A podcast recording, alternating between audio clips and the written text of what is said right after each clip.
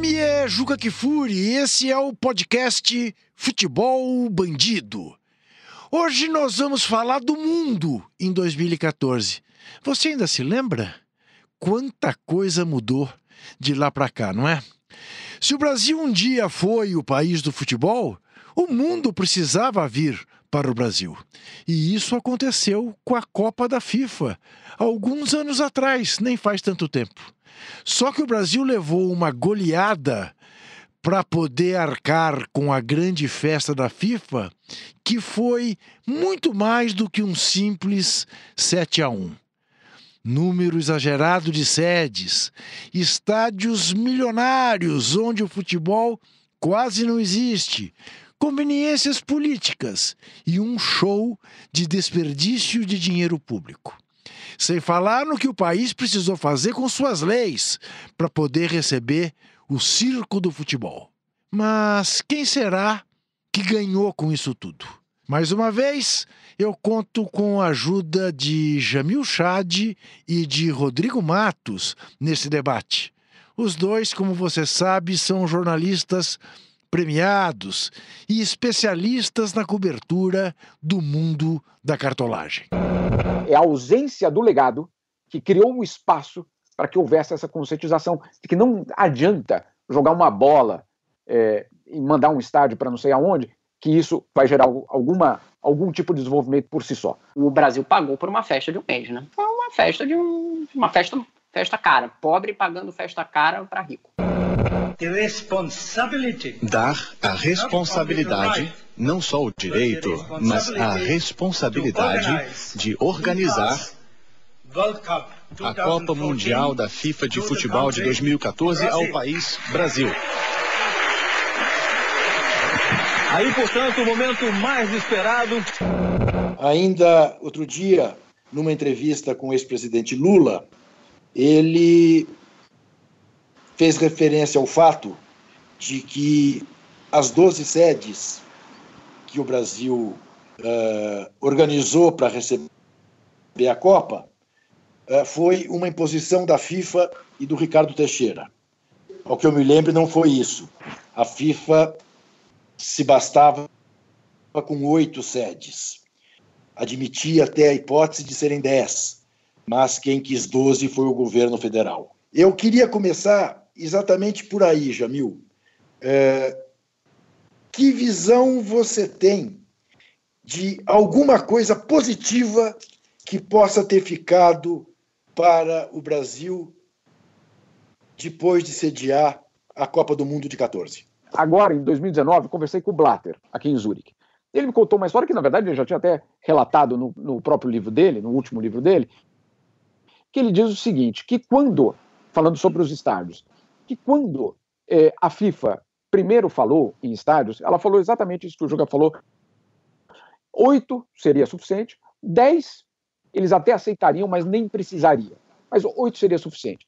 E a contraproposta do Brasil, e aí ainda era Ricardo Teixeira, como presidente do comitê organizador local, foi de realizar a Copa em 17 estádios. E foi feito um acordo, um acordo, e aí, segundo ele, político esportivo, ou seja, de um lado atendendo a política e de outro lado atendendo o esporte, para que ao final tivéssemos 12 sedes. Nem 17, nem 8, 12. O Jamil tem absoluta razão, e você também, de que quem inflou o número de sedes foi o Brasil. Eu acho até, acho não, mais o governo federal do que a CBF. Eu me lembro uh, perfeitamente que a Marina Silva queria uma, um estádio na capital do estado dela. Foi o Lula, como então presidente na época, quem forçou para que tivesse um maior número de sedes para atender aliados políticos. O Mato Grosso ele tinha o Blairo Maggi e aí ele enfiou é, Cuiabá como sede. É, Manaus é, tinha um governador do PMDB, agora que me, me falha a, a memória, mas que também era aliado dele. Então, assim, foi, é, foi muito mais o governo federal. Para ilustrar isso, quando teve a, o anúncio das sedes, o Blatter não sabia direito onde ficava Manaus. Eu lembro dele, foi um, ele deu um, uma gafe na coletiva final porque ele não sabia onde era Manaus. Então, assim, não dá para dizer que foi a FIFA que botou, se ela sequer sabia onde era a, a, uma das cidades sedes, né? Eu me lembro muito bem, Juca, no último dia da Copa do Mundo, coletiva de imprensa do Blatter, acabou a coletiva, eu cheguei perto dele e perguntei, senhor Blatter, o que é que vai acontecer com os estádios brasileiros agora? Ele fez um, ele, ele ficou em absoluto silêncio e com o dedo fez no ar o símbolo da, de interrogação. Agora, tem uma segunda etapa, que é a, definidas as sedes, que aí sim a FIFA começa a inflar a conta, pedindo um monte de é, barbaridade para os estádios, né? Eles sabiam que esses estádios, alguns deles iam ser usados para nada posteriormente, e ainda assim eles impõem um padrão luxuoso. Bob 2, Itaquera, lá do leste, parábola, no fundo do nosso quintal. Aonde o sol nasce, dos louco enlouquece, no final da radial pega a direita e esquece. Em determinado momento fiz referência à, à entrevista recente que fizemos com o Lula, em que ele reitera aquilo que eu testemunhei, é, que ele não fazia nenhuma questão de que a abertura da Copa fosse é, no estádio do Corinthians, ele lutou pelo Morumbi. Ele fez referência nessa entrevista, inclusive, ao fato de que ele foi, levou ao Morumbi o então governador de São Paulo, José Serra, o presidente uh, da CBF, Ricardo Teixeira, o presidente do São Paulo, Juvenal Juvencio, eh, para uma visita ao estádio, em que ele deixou claro que o governo preferia que a abertura fosse lá, até para tornar mais barato o estádio do Corinthians. Pelas informações que eu tenho, sim, o Lula não fez lobby para o estádio do Corinthians abrir a Copa. Essa decisão foi primordialmente do Ricardo Teixeira e do Jerome Valk, né, que era aliado dele. Eles, não, eu não acho que foi por mera picuinha. É, era melhor para os negócios que fosse num estádio novo. Ia ter espaço para você construir tudo que o Jamil já citou aí das questões do padrão FIFA para atender patrocinadores. Então tinha uma questão financeira por trás. Porém, é, apesar de não ter brigado para o o Estado do Corinthians saiu de abertura, o Lula sim teve atuação decisiva na construção do estádio do Corinthians, né? Como ficou aí revelado nas delações da Odebrecht, ele foi ele foi pedir para a Odebrecht para o estádio é, ser é um projeto que ele queria que a Odebrecht levasse em frente e que depois é, acabou sendo articulado ali com o Andrés. No caso do, da Arena Corinthians, é, também teve um caso bizarro que acabou não se concretizando, que, o, tinha, que era o, o chamado elevador do Blatter, né? É, o elevador do Blatter era um elevador que custaria 23 milhões de reais e que era feito com um propósito. O Blatter subir num elevador exclusivo na abertura da Copa do Mundo. Depois ele não ia ser usado em nada, porque já tinha é, elevadores para autoridades, para é, público é, VVIP, como eles chamam, enfim, aqueles very, very important person, né? Que eles, eles gostam de separar da, do, do, do, da ralé, digamos assim, que eles consideram como ralé.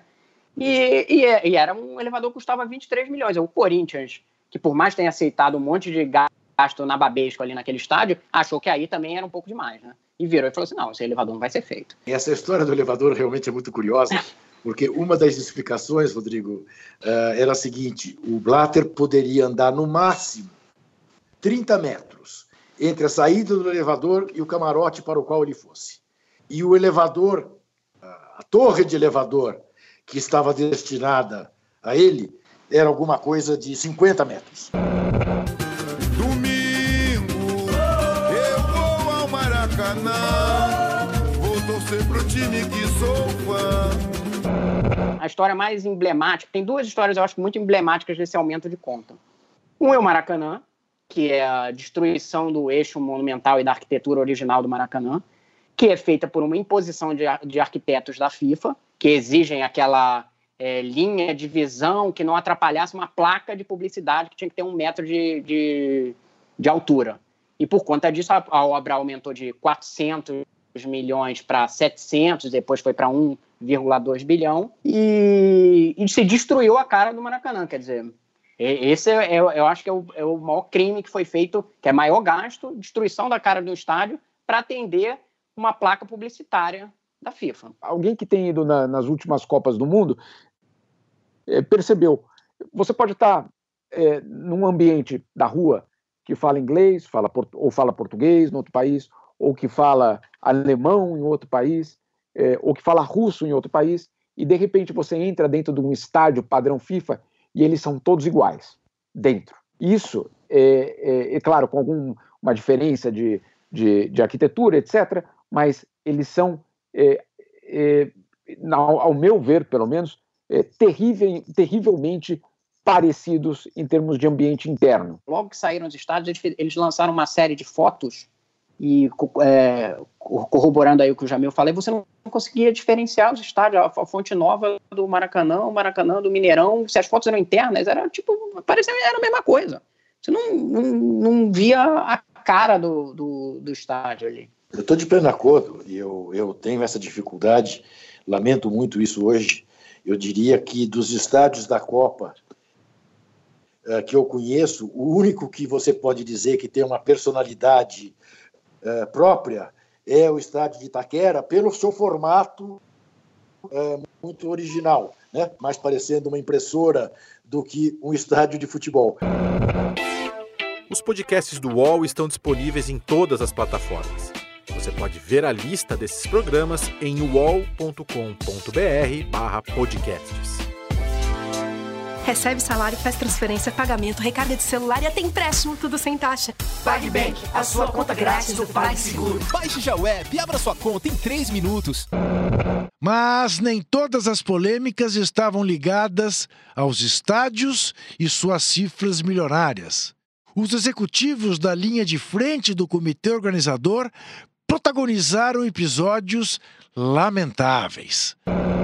Provavelmente tenha gente que até esse momento não saiba que uma das diretoras do COL, Comitê Organizador Local da Copa do Mundo do Brasil, chama-se Joana Avelange.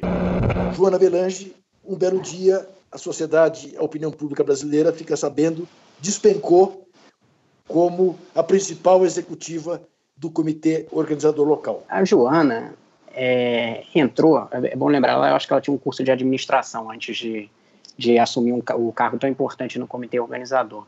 Mas ela não tinha até então tido nenhuma experiência administrativa numa grande empresa é, relacionada à organização de evento ou a futebol. Ela não tinha nenhuma expertise para ocupar aquele cargo. Na prática, ela não tinha função executiva lá dentro.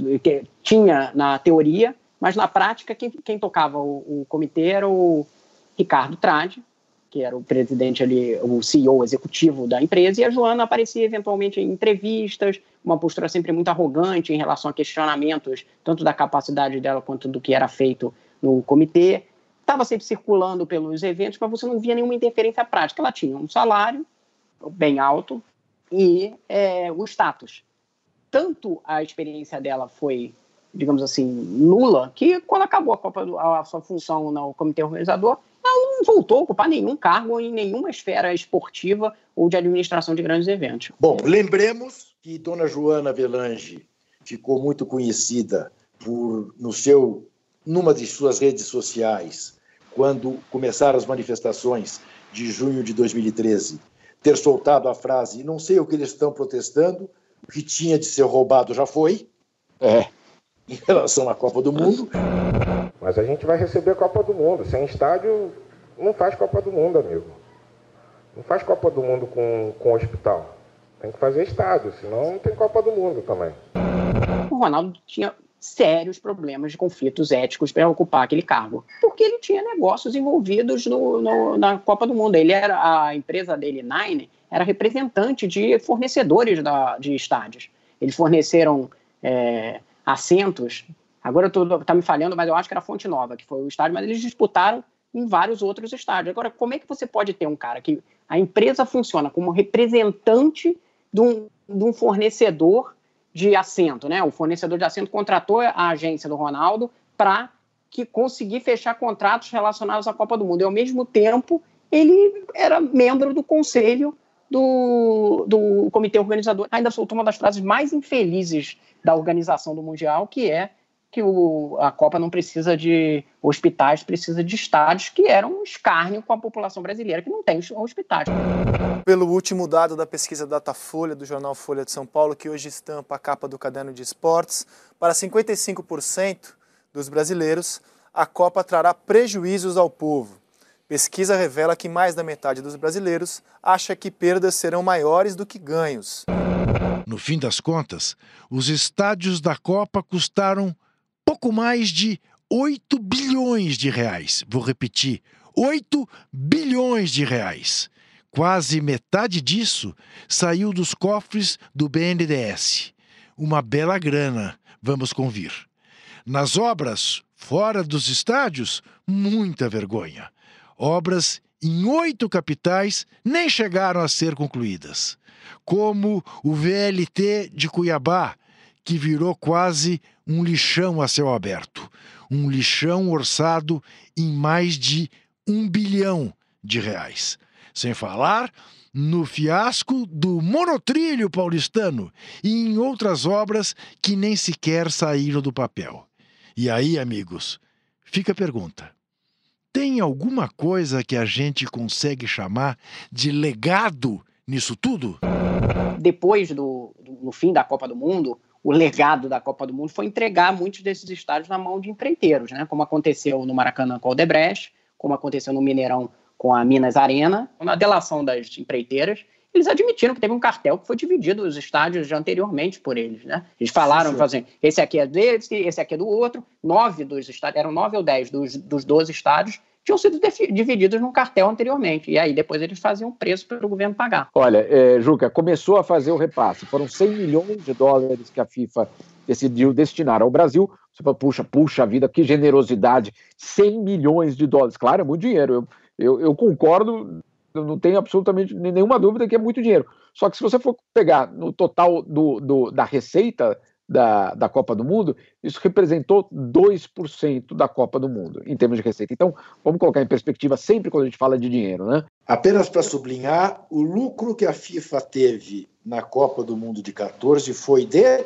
5 bilhões e 500, desculpa, receita, 5 bilhões e 500 milhões de dólares em receitas. Mas sempre se disse que o caderno de encargos uh, feria uh, a soberania uh, do país. Eu sempre gosto de lembrar que a FIFA não obriga ninguém a fazer a Copa do Mundo.